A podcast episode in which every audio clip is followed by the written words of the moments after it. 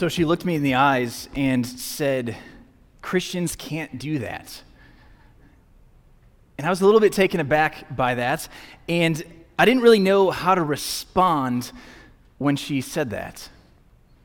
And so, as we do at times when we're a little bit taken aback, not really sure how to respond, it's something that's a little bit offensive, then you're just like, just kind of laugh it off. Just get out of the conversation as fast as you can. But the words that she said hung with me. As I'm sure words that people have spoken to you before have hung with you. And it caused me to, to ask some questions that I wasn't sure where the answer would lead. So, welcome to Pathway Church. My name is Ben Marshall, and I'm one of the pastors here at Pathway. And uh, welcome to you here in this room. Welcome to those who are watching online, to those joining in one of our other venues. What's up, Moon? Uh, if you don't know, we have a campus in Crescent Township, our Moon campus. So, hello to everybody there, and uh, to our classic venue as well. Hello, and welcome to everybody watching today.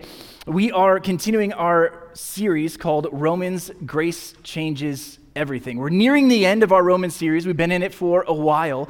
We're going to be in Romans chapter 14. But as we get to Romans 14, we look back at Romans 13 and we see that Paul has just finished writing about our love debt toward one another. This debt of love that we owe. And, and he talked about how this summary of the law could be summed up in this word You shall love your neighbor as yourself. We ended last week with this verse in, in chapter 13 and verse 14 where Paul commended us and said, But put on the Lord Jesus Christ and make no provision for the flesh to gratify its desires.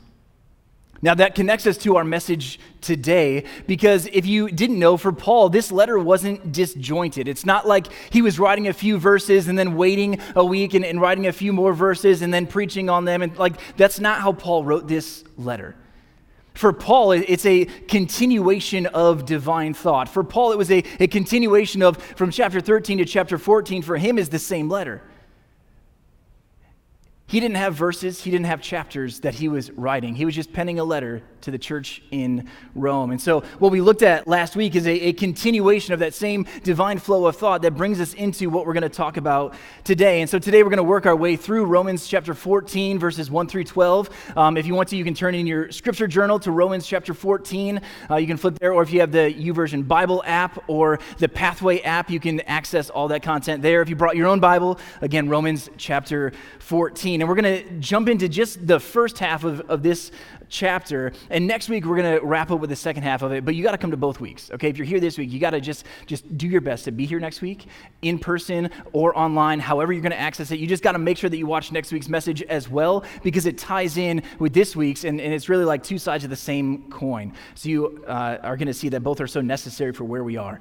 So Paul continues his divinely offer, authored thought after this. He said, But put on the Lord Jesus Christ and make no provision for the flesh to gratify its desires desires. Then he continues writing and he says, As for the one who is weak in faith, welcome him, but not to quarrel over opinions. One person believes he may eat anything, while the weak person eats only vegetables. Very interesting biblical point there. You catch that one? What the weak person eats vegetables. I'm not saying anything about vegetarians. I'm just saying, like, it's in the Bible. I'm just kidding. That's not what he's getting at here. That's not what he's saying. Okay, don't misinterpret this. We don't want to misunderstand. But he does say the weak person eats only vegetables. It was about a diet. It, it, we'll get into it in a second. Uh, but then he goes on and he says, Let not the one who eats despise the one who abstains, and let not the one who abstains pass judgment on the one who eats, for God has welcomed him. Who are you to pass judgment on the servant of another? It is before his own master that he stands or falls and he will be upheld, for the Lord is able to make him stand. One person esteems one day as better than another, while another esteems all days alike. Each one should be fully convinced in his own mind. The one who observes the day observes it in honor of the Lord. The one who eats, eats in honor of the Lord, since he gives thanks to God, while the one who abstains in honor of the Lord, or sorry, the one who abstains abstains in honor of the Lord and gives thanks to God. For none of us lives to himself, and none of us dies to himself. For if we live, we live to the Lord. And if we die, we die to the Lord. So then, whether we live or whether we die, we are the Lord's. For to this end Christ died and lived again, that he might be Lord both of the dead and of the living. So why do you pass judgment on your brother? Or you, why do you despise your brother? For we will all stand before the judgment seat of God. For it is written, As I live, says the Lord, every knee shall bow to me, and every tongue shall confess to God. So then each of us will give an account of himself to God. The woman that had confronted me had a strong opinion. She came up and asked me the question as I'm home from fall break in college. She says, Hey, what are you studying? Trying to make polite conversation. And my response, like the truthful response, is I, I majored in psychology. And so I told her psychology, and she said, Oh, Christians can't do that. Because she had a strongly held opinion that you couldn't be a follower of Jesus and study psychology. Now, obviously, I had a different opinion than her, and so who was right? Which of us was in the wrong? Which of us was in the right there? Well, I had a different opinion, and, today we're going to talk about a matter of opinion. That's kind of where Paul goes here at the beginning of Romans 14, as he's talking about these opinions. Basically, the, the language here, the Greek, could be rendered about a matter of opinion or it could be called a disputable matter. And we're going to use that language quite often here today uh, the, the, the matter of disputable matters. And Paul was speaking to preferences, and, and these preferences that were happening in the early church here in Rome were not just these preferences where they could like all get along and go along and, and things like that. They were preferences and opinions that were actually causing division, which is why Paul had to write about it. And so these disputable matters were causing division. These opinions had led to divisions. And so he's speaking to them about this. Now, if you didn't know, our denomination uh, as Pathway Church, we are a part of the EFCA, the Evangelical Free Church of America. And the EFCA says it like this They talk about in essentials, unity, in non essentials, liberty, and in all things, clarity. You've probably heard Pastor Jeff call it majoring on the majors and minoring on the minors. And that's ultimately what we do. But we, we understand that there are certain things that are absolute essentials to the Christian faith. Like if you don't believe these certain essentials, then, then you cannot call yourself a follower of Jesus because it's just simply, it, it's so. Uh, so distant from what the Word of God actually teaches. And so there are some absolutely essential doctrines that we must believe if we are to call ourselves followers of Jesus. Some of these essentials would be things that we see directly from the Word of God, such as Jesus being fully God and fully man. We, we look at the, the sacrificial death of, Jesus on the cross, that he was a, a perfect, sinless sacrifice on the cross for all sinners, that Jesus died and was buried in a tomb and, and bodily resurrected three days later. The truth that we are saved by grace through faith in Jesus Christ alone. The truth that Jesus Christ is coming again. These are essential doctrines, essential truths that you need to know what you believe about these. If you're calling yourself a follower of Jesus, you need to know these essential truths. But there are also non essentials, like how some passages are interpreted, such as the, the Sabbath law do we still follow the Sabbath law? How is that followed? For me, the Sabbath is a work day, right? I, I work on Sundays. It's about the only day I do work. So all the other days are Sabbath, but just kidding. It's a, it's a joke.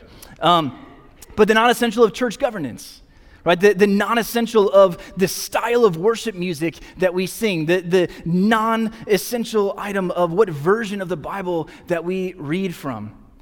There's an author, his name is Andrew David Naselli, and he wrote a book called Conscience What It Is, How to Train It, and Loving Those Who Differ.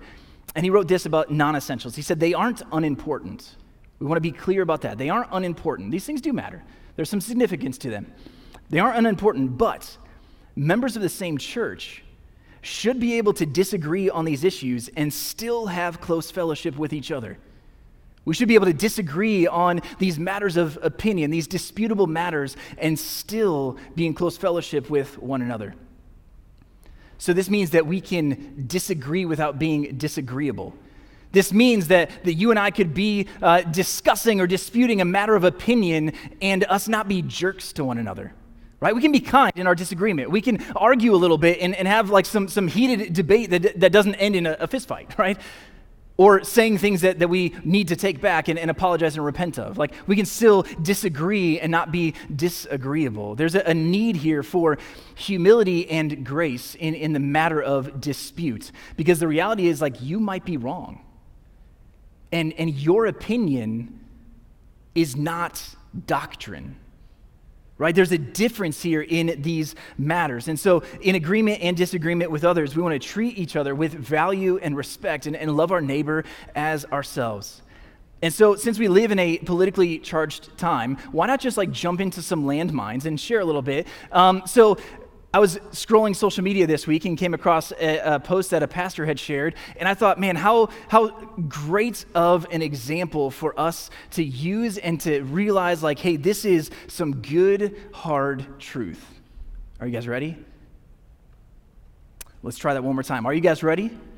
Yes, okay, thank you. Thank you very much. I know sometimes you're not always ready to hear something that's hard, it's hard hitting, but uh, we all need it. So, um, what he says, his name is Ian Simpkins, and he wrote, if you identify with the word conservative or progressive more than Christian, an adjustment is needed. And I read that and I was like, ooh, all right, all right. He said it. And he went there. And how true is that? In the world that we live in today, especially in the United States, we identify with so many labels other than follower of Jesus. And sometimes those labels take us to places where Jesus wouldn't go because that's not what he would say. That's not how he would respond. That's not how he would act. And so we need to be careful. And we see that Paul here was saying, hey, church in Rome, you also need a bit of an adjustment because some of these disputable matters are causing division, and that's not okay. So, what are some of these things? Some of these matters of opinion Paul referenced they were differing in. Well, you're going to notice here that there's a large whiteboard over here, and I took the liberty of go ahead, going ahead and, and drawing my circles ahead of time so that I didn't have to do it in front of all of you because I was a little bit nervous of my artistic ability. Um, so, as you can tell, they're perfect circles. And, uh, but this is a Venn diagram. If you don't know what a Venn diagram is, uh, that's what this is. And we've got some circles that overlap a little bit. All right? So, what are some of the things that Paul referenced here about uh, the, the differing opinions? Right? We have the first one here, he, he called them the, the ones who were the vegetarians, right? The weak ones okay? He said they were only eating veggies, okay? And then, so it contrasts with the strong ones, then, right? So we've got weak and we have strong. Okay, so weak and strong. And then we, he did talk about this food situation, right? And he talked about how the weak kind of eat veggies. Okay, so we've got veggies on this side. And then the people over here on the strong side, they were just kind of eating whatever they wanted, right? So we'll just put, we'll put meat just to reference that. But the reason that this caused so much division is because the meat that they were eating was, was not just like, you know, eating a hamburger or, or whatever, but it, it, was like food that was sacrificed to idols. And so these were probably Jews who were upset about it, saying, hey, if you eat that, it's like you're worshiping this false God. But then other people were just like, I just want a hamburger. You know, it's like, have you tried bacon? Yeah, I mean, it's delicious. Like my wife, when we first got married, tried to tell me that turkey bacon and real bacon were the same. And I said, try a piece, and she's never gone back. So, just saying, I mean, if you like turkey bacon, that's fine, but taste buds are different. So weak, strong, veggies, meat, and, and the other one he talked about were these, these certain days, right? So they, they had these certain holy days that they held as one day was more important or more significant than the other. And, and the strong over here, like he kind of contrasted and said, like, hey, all days are kind of the same. It doesn't matter what day you practice the Sabbath, if you practice it, it's like, hey, all days are the same. And so he kind of compared and contrasted in these differences and, and said, hey, there are these differences present, and what's happening happening is these people are judging these people, and these people are despising these people. And it's like, hey, this isn't good because it's creating division. These things really don't matter all that much. And it's so wonderful to realize that in a couple thousand years since then, we have matured so well as human beings. Just kidding. Just kidding, right? I mean, we have different disputes. This is a big one, right? The, the KJV, right? The King James only crowd, right? This is big in, in churches, right? King James only. If there's any other translation, it's not of the Bible. And so we have, we'll just put NIV over here because that's primarily what we use here at Pathway, the New International Version. So the Bible version we read can be a matter of opinion that is divisive. Now, it is important to, to realize that different translations of the Bible actually use different elements of the original manuscripts to translate. So, some of them, like the message, is really a paraphrase of a translation. It's less of a translation of the original document. So, it is, there are some differences and some nuances to maybe understand, but really, what's the best translation of the Bible? Anybody know? The best translation of the Bible? The one you read. Right? And so, hey, it doesn't matter if it's the KJV, if it's the NIV, if it's the MSG, whatever it is. Are you reading the Word of God? That's the message. That's shorthand for the, it's not the like additive to food. It's the message. So anyway, but the, the translation of the Bible used, another divisive one. Now this hit before, really before I was uh, maybe alive, if that dates me, I don't know, or you, I'm, i apologize in advance. But like the, the worship music that we engage in, right? The, the worship music that we have uh, as a part of the worship experience. I do vividly remember, though, when I was growing up in church, and, uh, and I remember the first time a, an acoustic guitar showed up on stage. Right? It was a big deal. No one touched it, no one referenced it, no one played it for a few weeks. And then it like moved and went to a different side of the stage. And I was like, you know, it was like very, it was very controversial. Um, but, you know, we, we have differences in opinion of, of, music. So we've got hymns and we'll just go modern, like maybe it's contemporary Christian music or whatever it might be. We've got some differences, some challenges, some uniquenesses here. And, uh, and you know, if we wanted to get political, just like, because we referenced it earlier, we could go, uh, we could go conservative or progressive, right? We could just kind of toss those names in there. And, uh, and, and so we have some of these divisions. We have some of these things that are more so matters of opinion, they're disputable matters than they are doctrinal matters. So, I'm gonna leave that list up there for a little bit just for you to enjoy if you uh, really are just against some of those things and, stuff. I left some things off intentionally, but it's just, it's exciting to have some of these matters of opinion things. I love some of these conversations. It's so much fun to have them. Um, so if you want to have a conversation with me, I'd love to get into that. But anyway, uh, what did Paul say to the Roman believers about these divisions? And so he referenced, like, hey, both sides are wrong. Like, it's not like one side is doing things well and the other side is, is not doing things well. Both sides were wrong here. And so he gets into it a little bit. And, and what does he say? So the first one, your, your first uh, point there in your handout, if you have your pathway notes or you're following along, is learn how to graciously disagree. We need to learn how to graciously disagree. And so Paul steps into this, and, and some of the language that he uses about this, this weaker person uh, eating these vegetables, like you, you can, you can kind of tell Paul doesn't identify with that crowd right? This is not the, the crowd that Paul runs in. He's like, hey, you know what? Like anything's fair game, uh, especially game. Like, uh, you know, give me some meat. You know, he's like, he, he's like, I don't subscribe to like the weaker um, people in this particular passage. But what does he not tell the weaker people to do in this passage? He doesn't say, you're wrong, change. He doesn't say, well, that's silly. Don't believe that. That's not actually true. Actually, here's what is true. Like he doesn't, he doesn't change the matter of their conscience because it's a matter of opinion. He doesn't try to get them to, to follow his way of living because for them it's a matter of conscience and, and they would feel like they're sinning against their conscience if they don't do these things. And so he called them weaker in faith and, and made it clear that he didn't tell them to change their mind, but called them to be able to live in community together. So he highlighted these matters of opinion and said that these should not be a cause for division. We referenced him earlier, but Andrew David Naselli also wrote this. He wrote, Mature Christians should help other Christians train their consciences, but no one should force others to change their conscience.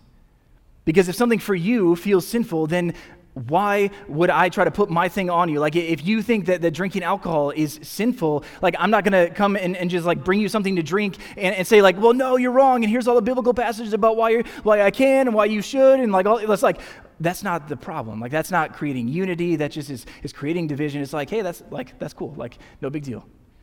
That's kind of where Paul is going here. And so, what we struggle with is we too easily cause division over disputable matters. Instead, uh, the, the pos- position and posture of our heart must be to seek unity in eternal matters rather than division in disputable matters. And so may we learn how to graciously disagree. We learn next that we need to let God be the judge. This is point number two let God be the judge. We, we see that Paul references this in verses 3 through 4 and verses 10 through 11. He talks about, Let not the one who eats despise the one who abstains, and the one who abstains pass judgment on the one who eats, for God has welcomed him. Who are you to pass judgment on the servant of another? It is before his own master that he stands or falls. Uh, verses 10 and 11 Talk about why do you pass judgment on your brother or why do you despise your brother? For we will all stand before the judgment seat of God. The half brother of Jesus, who is James, he wrote a letter uh, in, in the book of the Bible bearing his name, James, and, and he wrote this in chapter 4 of his book in verse 12. He said, There is only one lawgiver and judge, the one who is able to save and to destroy, the one God who has the absolute power of life and death. But who are you? To hypocritically or self righteously pass judgment on your neighbor.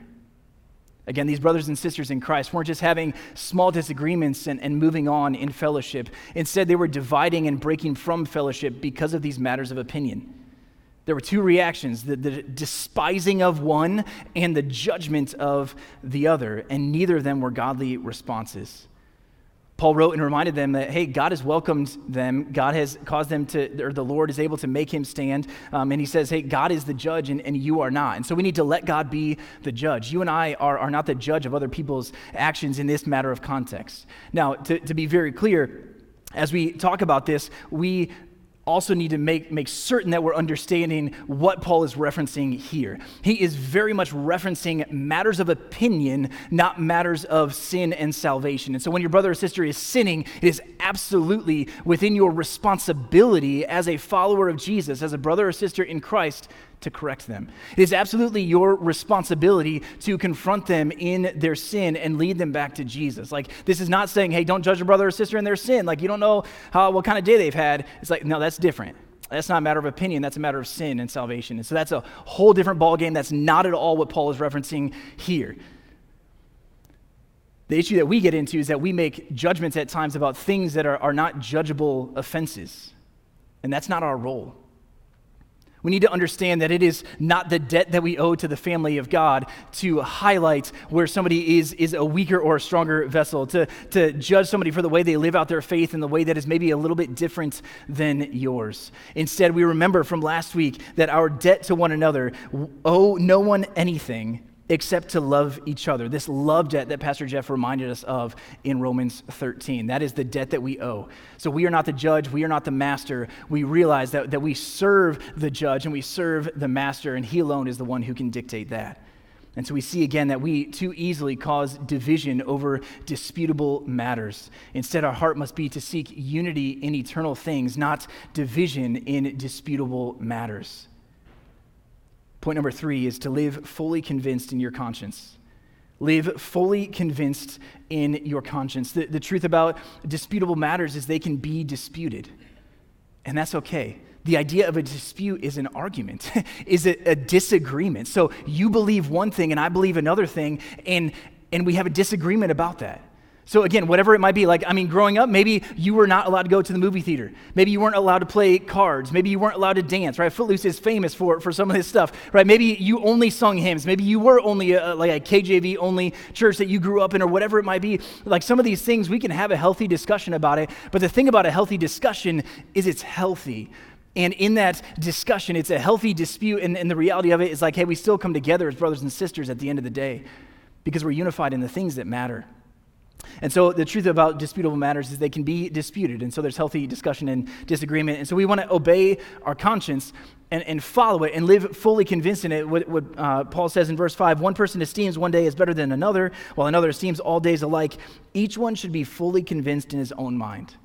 Each one should be fully convinced in his own mind. And so he says, hey, obey your, your own mind, like be fully convinced of it. But again, remember that these things are, are not related to sin. This is not like, hey, I'm fully convinced that I can commit adultery and get away with it, and it's like totally fine, like no big deal. No, that's not what this means. It does not mean that you can be fully convinced in your mind, like, I can go rob a bank and it's like no big deal, like, it's not an issue. Like, no, that's not, not at all what Paul is saying here. This is not saying, like, oh yeah, I can go lie to my parents and disobey them because, like, I want to, and it's going to be fine and okay. I'm fully convinced that that's okay. No, that is not what Paul is saying here. He's not talking about matters of sin, he's talking about matters of opinion. Right? So if like if if I want to mow my lawn on Sunday, I can mow my lawn on Sunday. It's not that big a deal. I went to church with somebody who would just refuse. He would not do a single thing on Sunday. He would not mow his lawn. He would not do any sort of physical labor. That's fine. It's not a big deal. I'm going to mow my lawn on Sunday if I need to. Right? And like it wasn't an issue. It's not a big deal. It's a matter of opinion. It's not really that big of a deal. And so you want to be fully convinced in your mind, but only as it lines up with what the Word of God actually teaches about these non essential matters.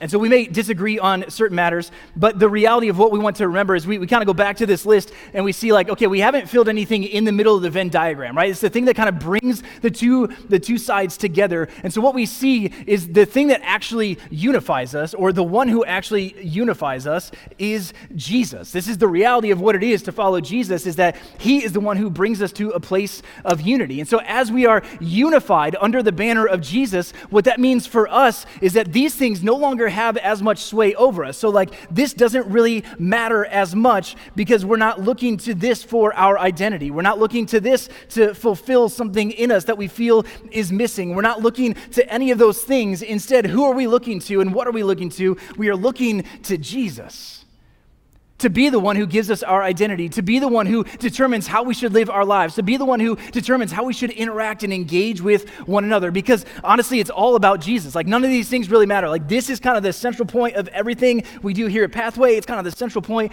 of everything you're going to read in the scriptures. It's kind of the central point of, of all of this stuff. It's like it's all about Jesus. Our unity is found in Jesus alone. Because you and I can disagree, and in the world, that means like, hey, we can't be friends. But here, what it means in the family of Jesus is that we can still be friends. We can get along even if we don't agree with one another in certain areas.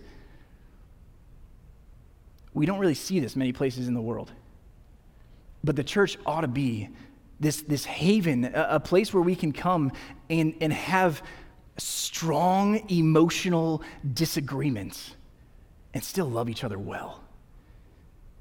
That'd be an incredible place to be a part of, right? How compelling of a vision would that be for the world that we live in? To understand and, and know that what binds us together is not that we're blood relatives, but that we're blood bought children in the same family under the banner of Jesus Christ, as He's adopted us into His family. That's amazing. That's the reality of what we get to experience as followers of Jesus is that we are united by a bond that holds us so much stronger than, than family or party or anything like that because we are united by the blood of Jesus. But one of our challenges is that we too easily cause division over disputable matters. And so instead, we want our hearts to seek unity in eternal matters rather than division in disputable matters. We need to make sure that we're not making disputable matters doctrinal matters so that it destroys our testimony before the world who's watching. We see next that God's honor is our motivation. Verses 6 through 9 lay this out that God's honor is our motivation.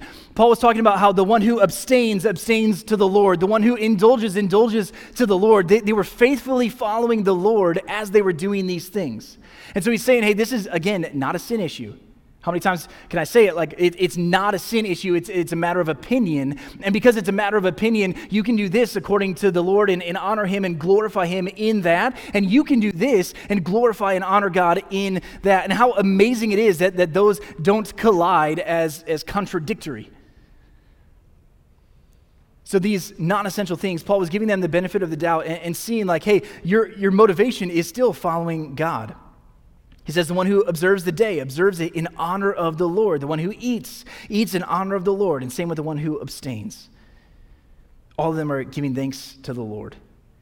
For if we live, we live to the Lord. And if we die, we die to the Lord. So then, whether we live or whether we die, we are the Lord's. And so we want to understand that, hey, as we live our lives, we're ultimately not living for ourselves. We're not living for the people around us, but we are living for the Lord to make Him and, and His name and His glory known amongst all the world that we go into. We're making Him well known. And so, as we look at this, we also know that, that God isn't, isn't looking for like robots and clones and people who just like, oh, yes, sir, yep, yep, yep. And, and like we're all the same and we're all like, like that's not what he's looking at. Like all of us are, are unique and individuals. And, and so it's going to look different for each of us. The way you follow Jesus is going to look different. Your spiritual habits are going to look different than mine because we're in different life stages. We have different families. We have different upbringings. We have different things that, that we're like passionate about and, and things of that nature. So we understand that there are differences here. And those uniquenesses, though, are not opportunities to despise someone for for looking or living differently than you or to judge someone for looking or living differently than you, but they actually bring us together and, and reveal continually how creative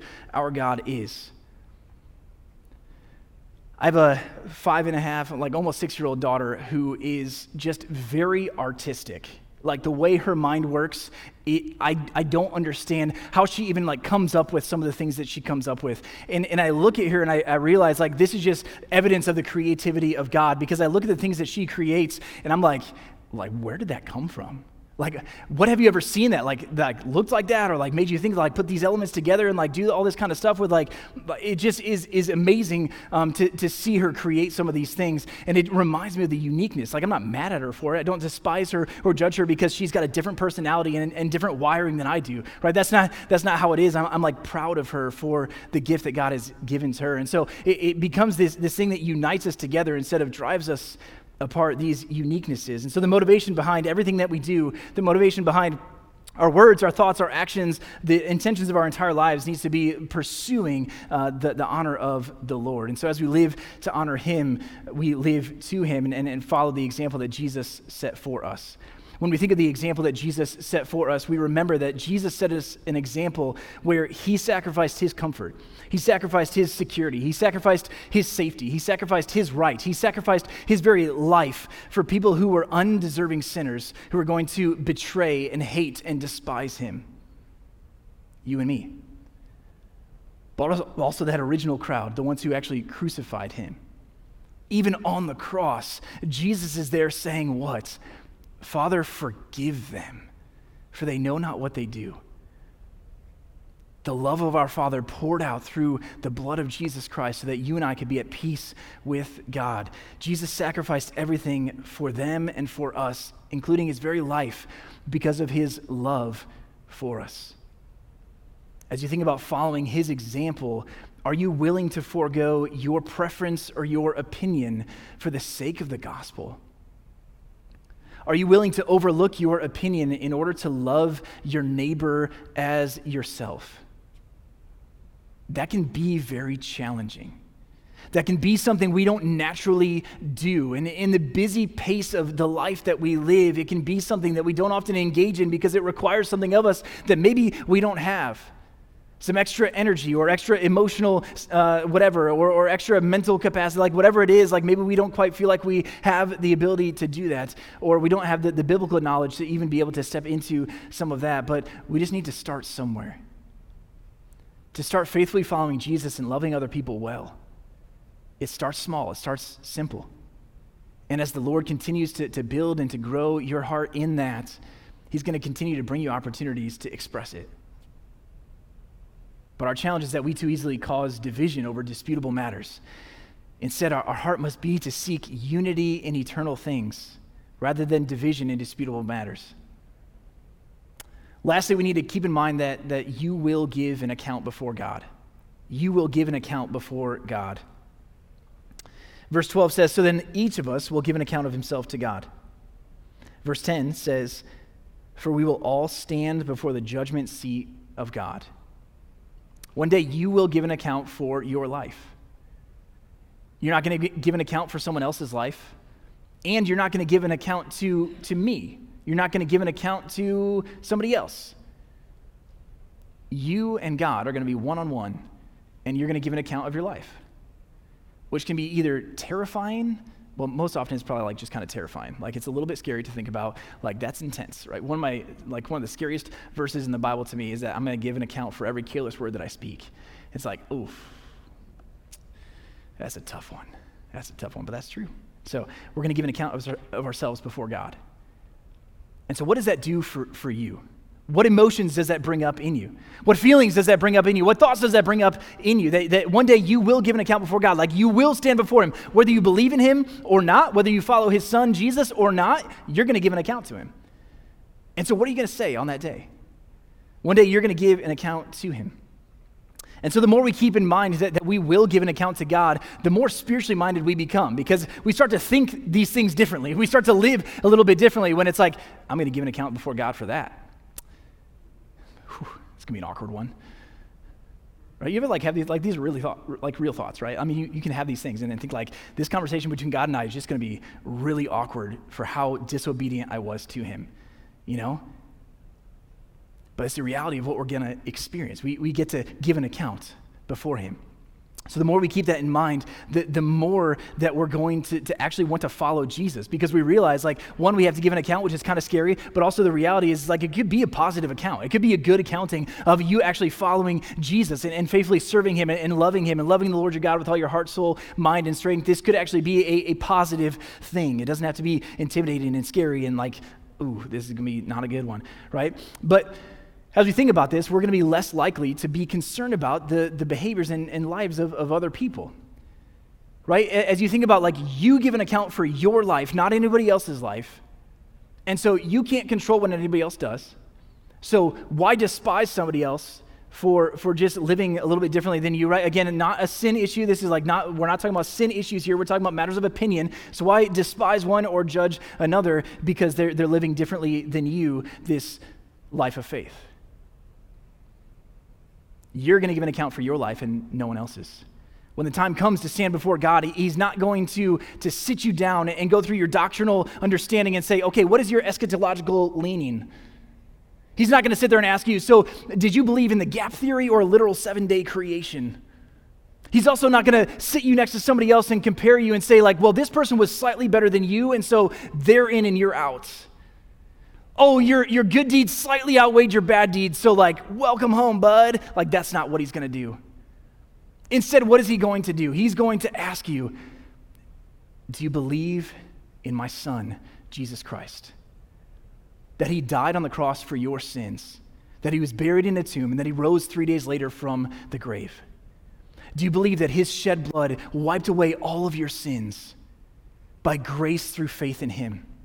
Do you believe in my son as your Lord and your Savior, the Messiah? Did you love the Lord your God with all your heart, soul, mind, and strength while you were there on the earth? Did you love your neighbor as yourself. Those are going to be the things that concern him. Those are going to be the, the things that, that bring that answer well done, my good and faithful servant.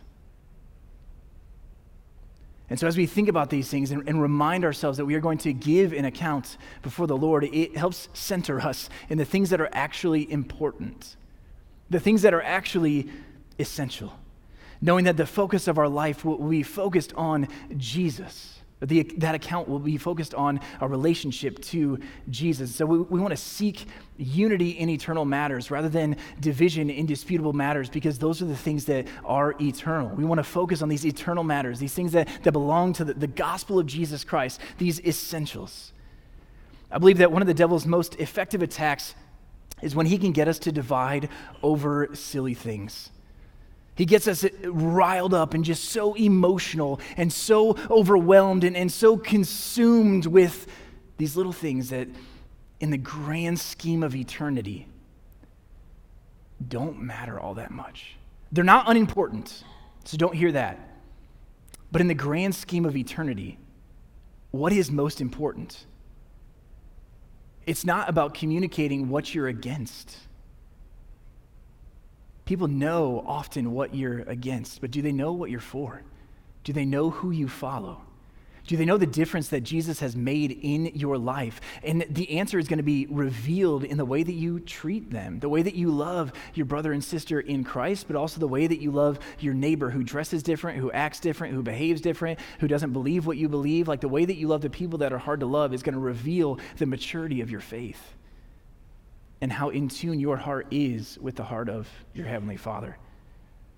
It all comes back to Jesus, right? This is the, the center of, of it all is, is Jesus. This is where we put our focus. This is where we, we come to be unified. This is the one who we believe in. It, it's all about Jesus. Again, when we give an account before God, what will your answer be when He asks you about your relationship with Jesus?